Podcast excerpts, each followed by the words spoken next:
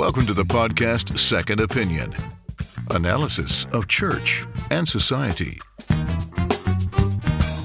Välkommen till podden Second Opinion. Jag heter Jakob Rudolfsson och vi sänder från Svenska Evangeliska Alliansens kontor mitt i centrala Stockholm, staden som inom kort invaderas av Europas alla slagerfantaster. Men vi som sitter här, vi är en annan slags fantaster. Jag heter Stefan Gustafsson och är generalsekreterare för Svenska Evangeliska Alliansen. Och vi är ju fantaster för evangeliet.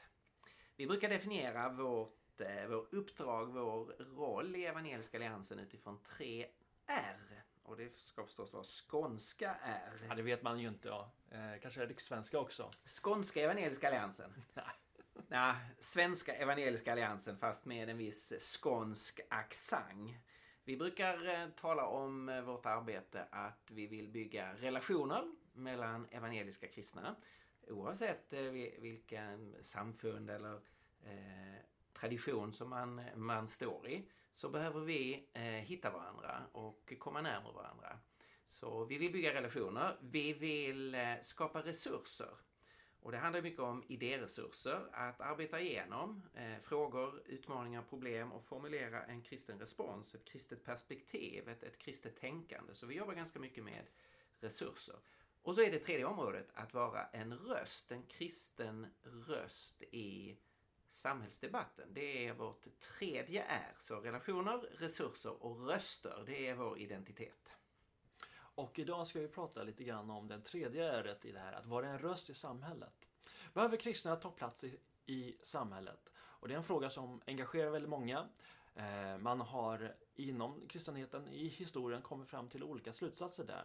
En del har betonat isolering och eh, då kanske man kanske främst tänker på de som eh, engagerar sig inom Amish. Eh, andra eh, röster har förespråkar att, att kristna och kyrkan ska assimileras till den sekulära kulturen.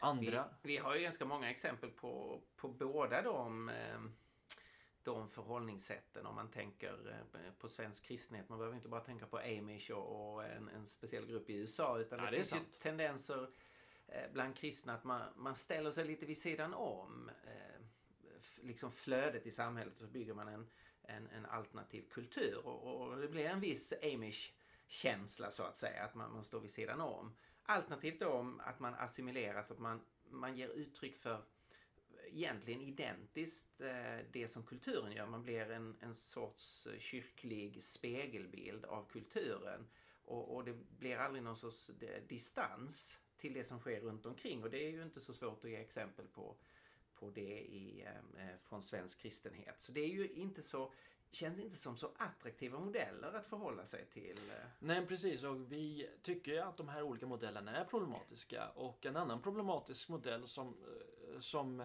eh, har funnits inom kristenheten är tanke på en kristen dominans. Att eh, man förespråkar en form, en, eh, en form av teokrati i samhället. Och det Eh, är någonting som vi i Evangeliska Alliansen vänder oss givetvis emot.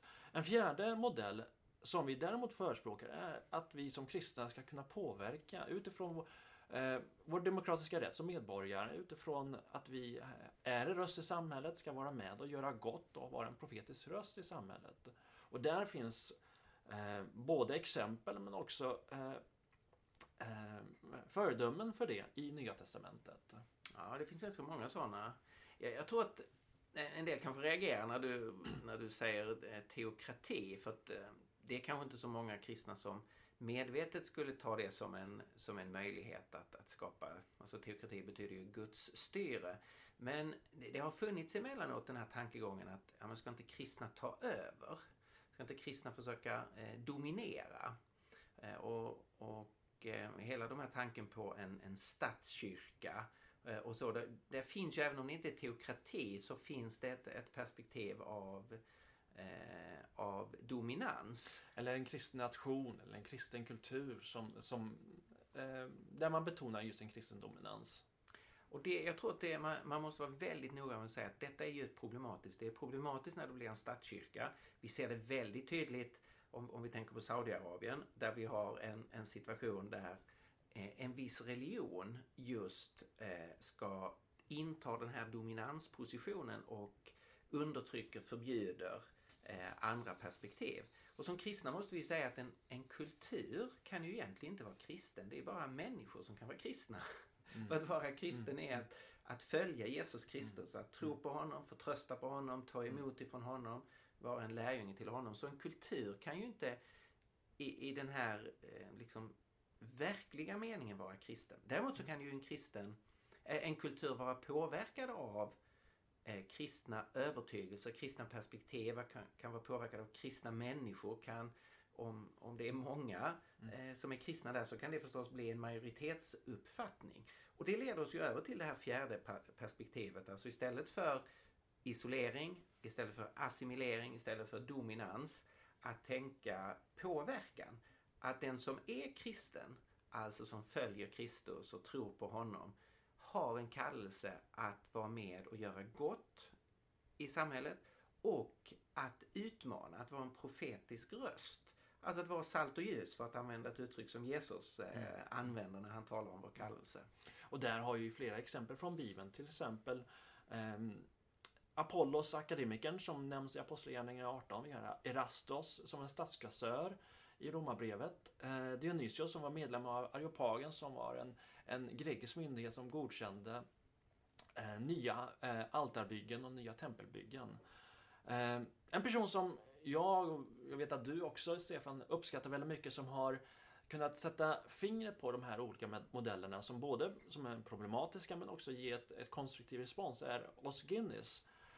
Där han i flera av sina böcker återkommer till tanken på, eh, tanken på Sacred Public Square, alltså en helgad offentlighet, å ena sidan och en eh, Naked Public Square, eh, en, en naken offentlighet å, å andra sidan. Och så försöker han ge ett ett eh, mer konstruktivt perspektiv och tala om ett civil public square. Eh, vad betyder detta, dessa modeller, Stefan? Ja, vi kanske behöver förklara dem så folk inte sitter och försöker fantisera vad en, en naked public square betyder. Eh, så att... Eh, Nej, det har vi för mycket av sådana spekulationer. Ja, just det. Nej, vi får försöka hålla oss, eh, eh hålla oss eh, på spåret här. Eh, de här uttrycken, de, de står för, för specifika modeller för hur eh, vi ska kunna leva tillsammans i samhället. Sacred Public Square, alltså en, en helgad eller helig offentlighet. Det är när man tänker så här att eh, vi behöver ett religiöst perspektiv som alla ska gå in under. Och det har ju varit det traditionella under lång tid i västerlandet att kristendomen har varit olika former av statsreligion eller dominerande religion. Om det har förutsatts att när vi möts i det offentliga så gör vi det utifrån den kristna trons förutsättningar. I Saudiarabien som vi nämnde så eh, förstås är det islam som är den tvingande förutsättningen för alla. Och tankegången där har ju varit ofta att vi måste ha det här gemensamt annars faller eh, samhället isär. Samtidigt så inser ju vi var och en hur djupt problematiskt det här är. Att det innebär att, att de grundläggande mänskliga friheterna sätts åt sidan. Och inte minst då religionsfriheten att själv få ta ställning i alla de stora viktiga frågorna. Så idag är vi ju eh, i Sverige ganska överens om att, eh, att det där är inte ett bra förhållningssätt. Och då har man ju i lång tid i västerlandet och Sverige har varit ett av typexemplen här gått mot det som Os Guinness kallar för en naked public square, det nakna offentliga rummet. Där nakenheten då står i att man säger, nej men låt oss skala bort allt det religiösa. Du får gärna vara religiös, men lämna det där hemma. Lås in din garderob. Så fort du ska ta dig ut i det gemensamma så möts vi utan religion, utan religiösa övertygelser. Och så har man försökt skapa ett neutralt rum. Och då har man kanske uttryckt det som eh, dina, att ens religiösa värderingar eller övertygelser ska man hålla privat. Om man är eh, en kristen politiker till exempel ska man inte eh, kunna prata om det. Eh, att man är kristen, att man har vissa specifika övertygelser. Och eh, komma in i, i det samhällsengagemanget eh, neutral på det sättet. Men det, det, är en, det är egentligen en praktisk omöjlighet. Alla kommer ju in med en, en ett knipe idéer och värderingar i, i ens samhällsengagemang. Vi har alla en, en livsåskådning med oss. Ja, det, det, är problematiskt på, på två sätt. Det ena är att, att ingen av oss då kan vara riktigt ärlig. Vi kan inte riktigt vara de vi är eh, när vi möts ute i det offentliga. Utan en, en del som för en person kan vara en helt avgörande, en helt definierande del av ens identitet måste man låtsas som om den egentligen inte finns. Alltså, det skapar en, ett, ett klimat där människor inte kan vara sig själva fullt ut. Det är det första problemet. Det andra problemet det är att man säger det här är det, det nakna, det neutrala rummet. Men i verkligheten så är ju det då oftast ett uttryck för en sekulär humanism. Alltså att man indirekt ger företräde för en ny livsåskådning. Alltså att det inte blir neutralt utan för Sveriges del då har, har man ersatt den kristna statsreligionen med sekulärhumanism som nu blir den nya outtalade förutsättningen och alltså är det inte neutralt. Så här är en, en dubbel problematik som gör att allt fler idag ifrågasätter är det verkligen the naked public square som är lösningen? Och det är där som Oskines då föreslår en tredje modell. Eh, och som, som ju vi tycker är en väldigt konstruktiv modell och som mm. gjorde att vi bjöd in honom för mm. ett par år sedan till Sverige Precis. på en, en mycket lyckad föreläsningsturné. Och han kallar ju det, eh, den modellen för en, eh, en civiliserad offentlighet. Och det betyder att ingen behöver dölja vem man är. Var och en får komma ut i, i det gemensamma så som man faktiskt är, med sina djupaste övertygelser. Men där på det öppna torget ska vi mötas i öppenhet, i frihet och mötas till dialog, inte till tvång, inte till underkastelse, eh, inte utifrån någons eh, auktoritära dominans. Så den modellen bygger ju på att i utgångsläget måste alla acceptera tanken på att det finns en, en mångfald, att alla måste inte vara överens. Men den mångfalden måste grundas då på en respekt för vissa eh, orubbliga värden som de, eh, de andras lika människovärde som man själv har och de andras rätt att ha den uppfattning som jag själv inte delar. Alltså utesluter det här den, den formen av eh, förstås eh, totalitära och auktoritära uttryck som eh, vi, vi ser i jihadismen till mm, exempel. Mm. Och det innebär ju också att man måste kunna bejaka en robust och ganska häftig religionsdebatt och religionsdialog. Att man inte tonar ner sanningsanspråken i de olika livsåskådningarna livsåskådningarna och även kan kritisera det som man uppfattar som problematiskt och falskt och till och med farligt.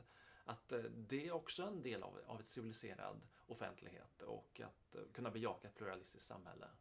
Och det är en väldigt viktig, väldigt viktig punkt att alla i den här modellen behöver utrusta sig själv med lite hårdare hud i betydelsen man måste vara beredd att eh, ta kritik. Man måste acceptera att ens eget, egna övertygelser och idéer skärskådas, analyseras och kritiseras.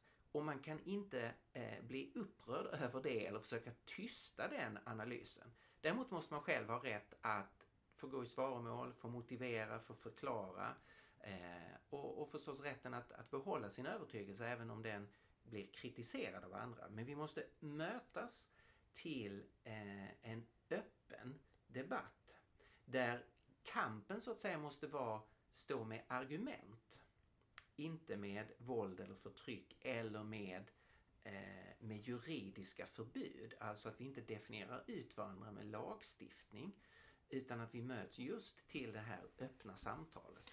Och det här är någonting som kommer framöver bli en stor utmaning för Sverige i och med ehm, att vi blir ett mer mångkulturellt samhälle i och med att många människor från andra kulturer och olika sammanhang och samhällen flyttar hit, flyr hit på grund av förtryck eh, men också eh, möter eh, liknande förtryck från, som kanske har transporterats från sina hemländer hit till Sverige.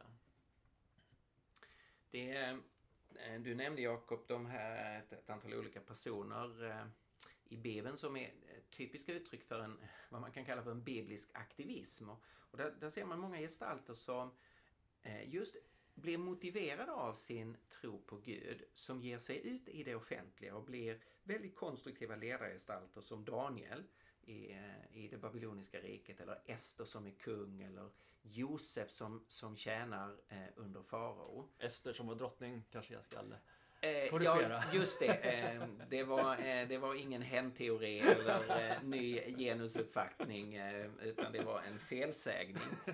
Eh, Ester som var drottning och Josef som var en av de högsta administratörerna i det egyptiska riket. Och de, mm. de engagerade sig för också för de främmande länder och främmande befolkning som inte tillhörde deras egen grupp. Eh, men gjorde gott. Och det är en kristen kallelse. Sen kan vi se att väldigt många andra har gått in i ett profetiskt uppdrag. Eh, och här tror jag många kristna tänker lite fel kring det profetiska uppdraget. Man tänker att profeten talar ju om framtiden. Mm. Och det är sant. Eh, det finns profetier, Gud förutsäger vad som ska ske och låter profeten få uttala det. Men om man läser profeternas skrifter så handlar det inte främst om framtiden utan det är ett avslöjande av samtiden.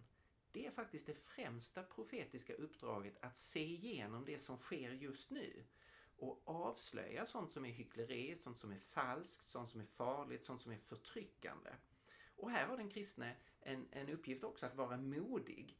Att när ett samhälle är förblindat på olika områden och inte ser fullt ut vad man gör, att eh, som Jeremia eller som eh, Hesekiel eller som Amos avslöja förtrycket av den fattiga, avslöja det religiösa hyckleriet, avslöja och faktiskt sätta ord på det som sker men som ganska många önskar ska liksom hamna under radarn.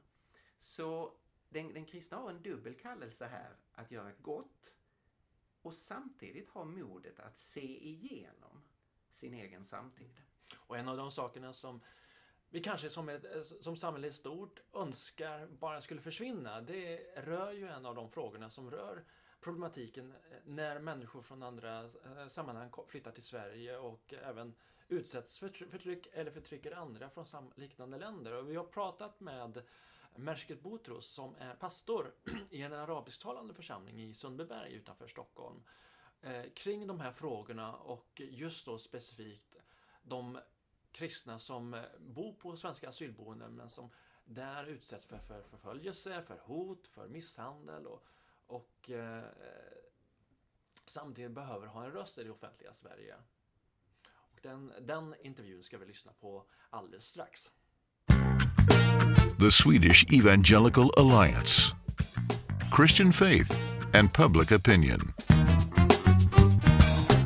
Okej, okay, då Eh, sitter jag här tillsammans med Mersik Botros, eh, pastor för den arabisktalande församlingen i Centrumkyrkan i Sundbyberg som även leder ett, eh, ett arbete här i Sverige som heter Global gemenskap där han arbetar med många arabisktalande kristna.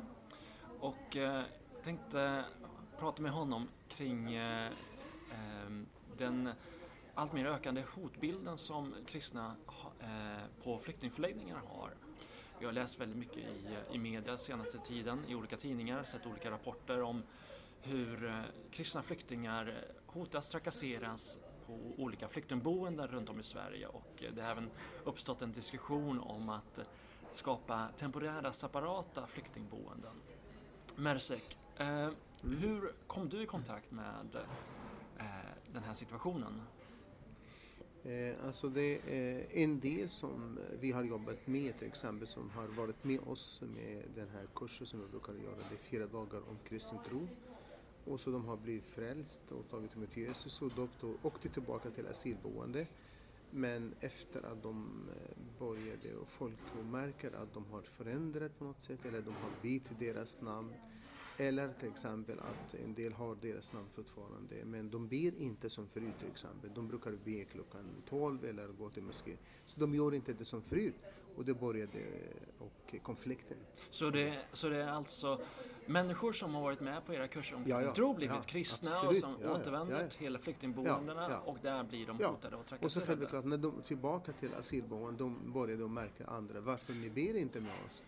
Och då var det till exempel för deras namn, det är tydliga muslimska namn så att man vet om det är till exempel Muhammed eller Ali eller Hussein. Det är ett muslimskt. Och han ber inte. Nej, men de svarar nu vi har slutat, vi har hittat en annan tro. Då börjar det bli konflikt och hot och allt möjligt. Samtidigt det finns andra delar som, eh, som till exempel vi känner eh, inte dem men de söker på internet och de googlar på internet och de hittar oss. Eh, så att eh, vi har flera hemsidor på arabiska och de söker oss som folk som vi känner inte till och de har börjat söka oss och, och be om hjälp faktiskt. Mm. Men hur många fall handlar det om, skulle du säga? Alltså det, det, det, ökar hela tiden så att, eh, och det kan jag inte säga att jag känner alla som har varit med sånt. Men i alla fall det som jag har varit med nästan mellan 20-30 personer som jag känner till, nästan 30 personer. 20-30 personer? Eh, ja, alltså vi har lyckats till exempel. Vi har flyttat nästan 6-7 eh, personer till Stockholm mm. just nu. Så de orkar inte, de klarar inte att stanna eh, längre där. Så vi har flyttat dem. Och de bor just nu här i Stockholm. Och Men, de har egna boenden eller bor nej, hos... alltså vi försöker att hjälpa dem med till exempel familjer eller någonting så att eh, eh, nej. Mm. Så det, det är tufft och det är stort för oss också. Som vi är en liten församling, den arabiska delen, det, det är en liten församling men, men vi har så mycket kontakt med mm. flyktingar just nu. Och det vi brukar säga, vi klarar inte det själva. Mm. Ja. Och ni tar alltså av era egna resurser för att kunna, för att kunna hjälpa de här människorna?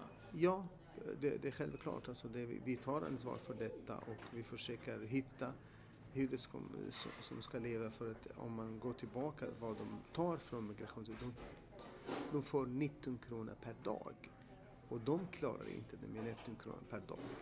Så uh, vi försöker att hjälpa till på det här sättet. Mm. Har ni varit i kontakt med Migrationsverket och försöka uppmärksamma den här situationen? Nej, inte direkt faktiskt, men jag vet att det är flera som har varit med i kontakt med Migrationsverket, men vi har, haft kontakt med eh, Desiree Pitturus i riksdagen, eh, KD. Kristdemokratisk riksdagsledamot. Ja, precis. Ja. Och. Det, ja, stort tack till Desiree Pitturus för det. Jag tycker det, det är flera som har tagit att de har bärt den här frågan, men Desiree, den eh, största, alltså, hon som tog det på allvar och hon tog det upp med eh, Migrationsverket minister. Eh, Morgan, Johan, Morgan, Johansson i en Precis. interpellationsdebatt bara för några ja, veckor sedan. Ja, och de hade debatt.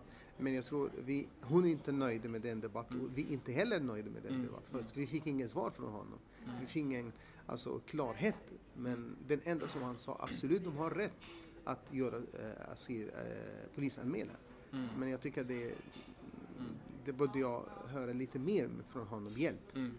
Bara, för, bara någon vecka senare så frågade ju eh, moderata riksdagsledamoten Maria Abrahamsson eh, demokrati och kulturministern Alice Bah Kuhnke om just den här situationen och då sa eh, ministern att vi håller på att ta fram en handlingsplan tillsammans med inrikesminister Anders Ygeman och eh, justitie och migrationsminister Morgan Johansson. Mm. Vad skulle du vilja att en sån handlingsplan skulle bestå av? Jättebra att de har börjat att ta det och jag, jag, vill gärna alltså uppmuntra dem att vi behöver det fort som möjligt för att dag efter dag det ökar, alltså det här och det sprids över alla asylboenden. Eh, men, eh, men jag hoppas att det blir klart att vi, vi informerar folk när de kommer in att det här till exempel är ett fritt land eh, men sån information delas inte på asylboende. Jag har varit med. Sån information Nej, delas alltså inte på Nej, finns inte det. Jag har varit med asylboende och hjälpt till själv med en 15-20 från vårt team i, på olika asylboende, volontär. Men det finns ingen sån information. Det, vi, vi, vi, delade inte information som säger att det här är ett fritt land, man får leva, det är en religionsfrihet. Ingen sån. Och jag tycker det är väldigt eh, konstigt att vi delar inte det. Det måste delas från första dagen när flyktingar kommer hit.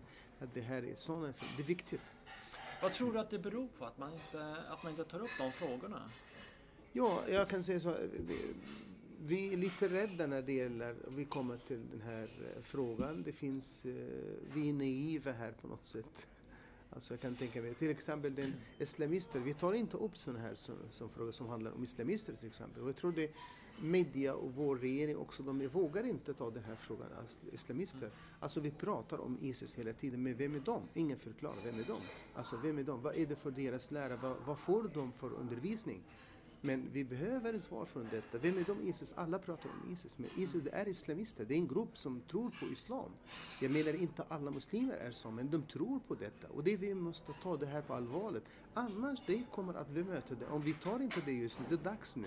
Annars det blir för sent. Och vi är redan försenade. Så den här handlingsplanen som håller på att tas fram, du skulle vilja se att man eh, har tydlig information om Absolut. människors lika värden, ja, ja. om religionsfrihet, om tolerans, ja, respekt. Och de som vill inte acceptera vårt lag här i Sverige, att det, det, Sverige på det här sättet skickas tillbaka. Alltså vi, vi, hur ska vi leva? Jag är lite rädd för mina barn, barnbarn till exempel, allt möjligt. För att det som händer i, i de här länderna kommer, om vi tar det här på allvar, vi kommer att hända en, det kommer att hända en del som händer i arabvärlden. Så att, eh, eller att man, byt, man, man försöker att ändra lagen med, mot terrorister. Mm, mm. Det som eh, har ju varit väldigt mycket diskuterat det är ju att skapa tem temporära eh, akut eh, asylboenden. Journalisten och människorättskämpen Nurikino har ju tagit ett sådant mm. initiativ eh, ja. till dig. Vad, vad är din reaktion på det? Vi har pratat tillsammans, honom och jag, och vi pratade flera gånger på telefonen. Alltså, det är självklart, jag, jag vill hjälpa till med det här, men vi vill inte att komma till den här, alltså, punkten att vi ska starta en, en boende för kristna. Det, det, det, är inte bra. Men om det finns ingen hjälp från eh, regering andra så det måste vi göra det. Mm, och jag håller helt med. Det.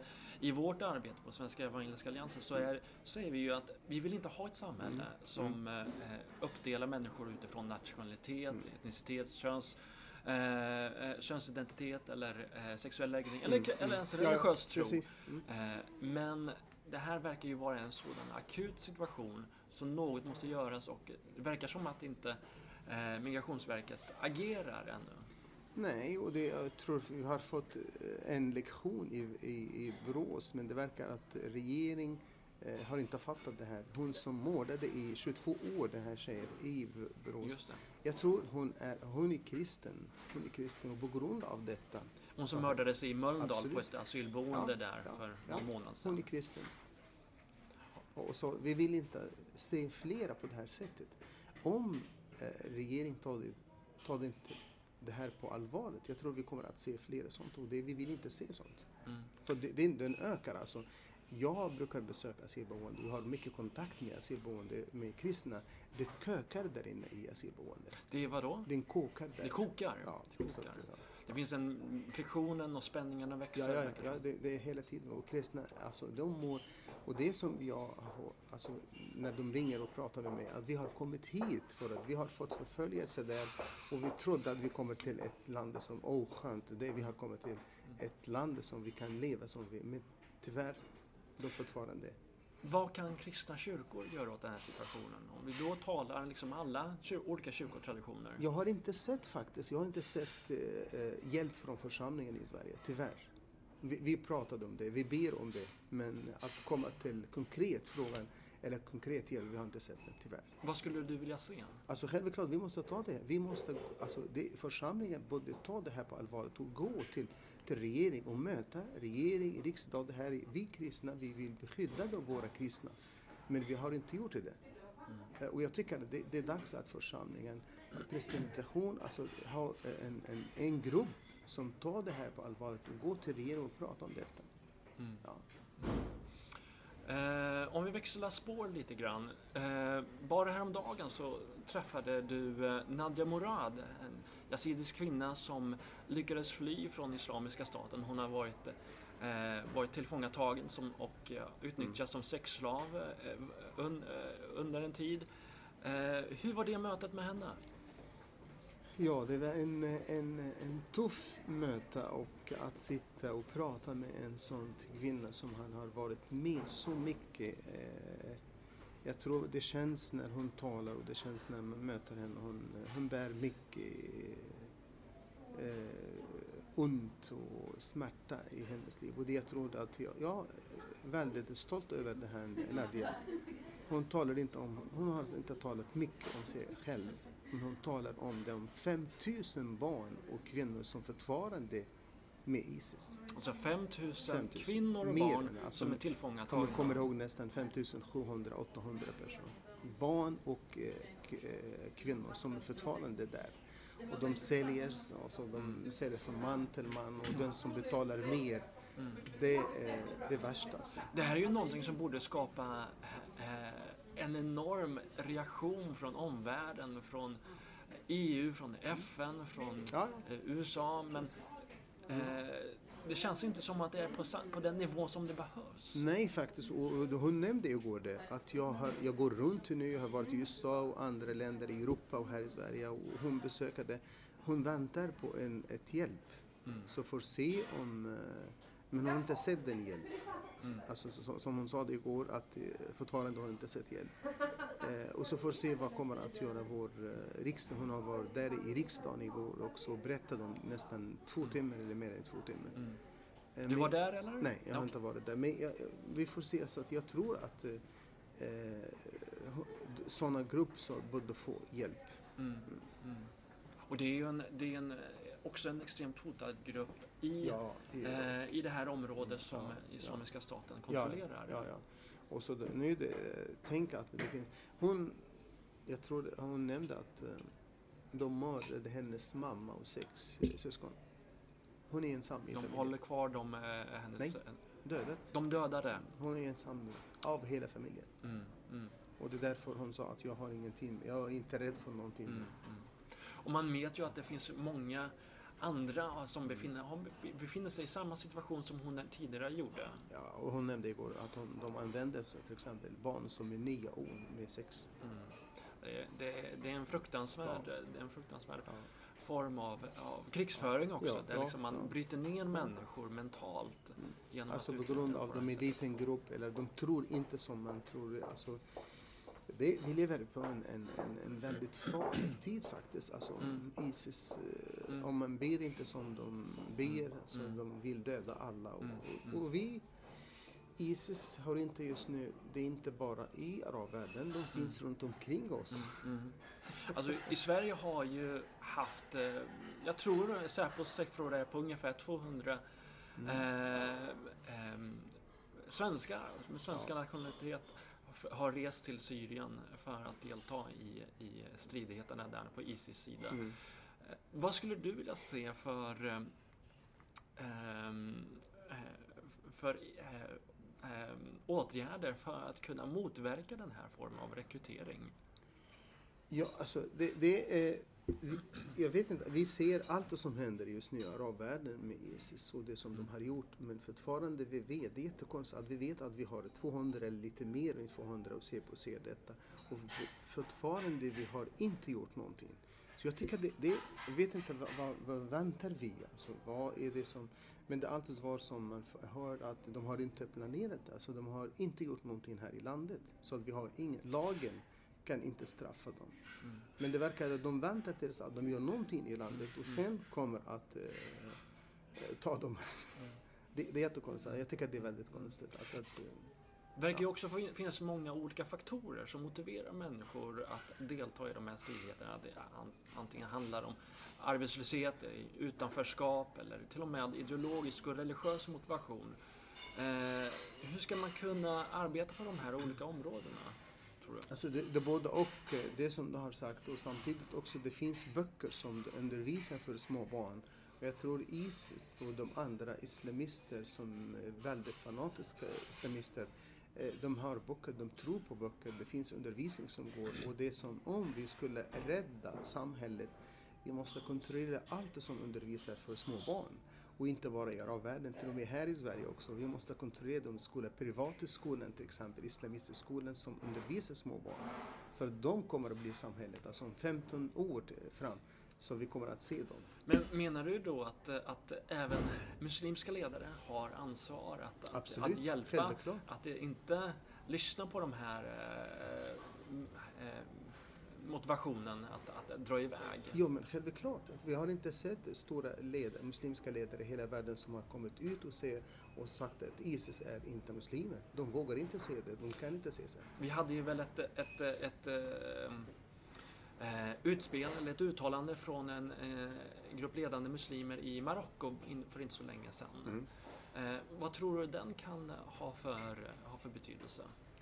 Så, alltså, det, det, det, det är det som vi vill från muslimska ledare, att de beskriver till oss vem är Isis? Är de muslimer eller inte? För mm. det, det, är en, det är en svar vi har inte fått. Mm. Mm. Och det är ingenting som eh, vi som är utomstående kan, kan, kan göra. Ingen ateist kan gå in och Nej. säga liksom, de är inte sanna eller Eh, de, de, de, är inte rätta muslimer och så. Nej, och det, exempel, de lyssnar ju inte på dem. Nej, och till, till och med Al-Azhar i Egypten, det största universitetet för hela muslimer i hela världen, de har inte sagt det, de kan inte. De har ställt frågan, kan ni se detta? Att de är inte muslimer. De vågar inte säga det och de kommer mm. inte att säga det, mm. Mm. för de är muslimer. Och vi menar inte att alla muslimer är Isis, absolut inte det. Nej precis, vi, ja. vi säger inte att vi vill inte liksom dra alla muslimer Nej. över en kam. Det finns ja. många som är fredsälskande som, ja. eh, som vill integrera sig och se, se det här som sitt land och, ja. Eh, och vill motverka ja, ja. det här. För det är en fruktansvärd mm. situation där mm. även familjemedlemmar. Eh, splittras på grund av för det. En del, familjer splittras på grund av för, det här. En del också, Isis har dödat en del muslimer också. Det är inte mm. bara kristna eller yazidis eller andra. Mm. Det är till och med muslimer också som har dödat mm. av dem.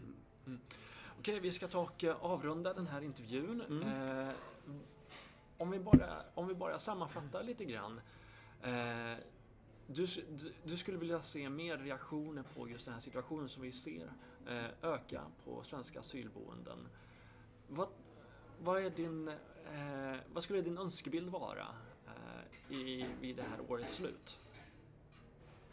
Ja, bra fråga. Så att jag tror att det, det är önskemål att, att vi försöker att hjälpa de människor som har kommit hit att lämna dem inte mer än i två år att bara bo i asylboende utan att hjälpa. För det, det, på, på det här sättet det ser ut som att de kommer att stanna två år utan att de eh, får uppehållstillstånd. Och jag tror att det, det, det, det kommer att det blir inte bra för, för de här människorna att sitta utan jobb, utan att de går till skolan. Det kommer att bli farligt. Så att jag hoppas att vi kan eh, hjälpa dem fort som möjligt att, att de får stanna eller att de åker tillbaka. Och självklart att man måste ta eh, snabbt beslut. Mm. Mm. Mm. Okej, då avrundar vi vårt samtal där. Tack så jättemycket Mersik Butrus, Tack, pastor ja. i eh, Global gemenskap, Centrumkyrkan, mm. eh, Sundbyberg. Tack. Tack så mycket. Tack, tack. Welcome to the podcast Second Opinion. Analysis of church and society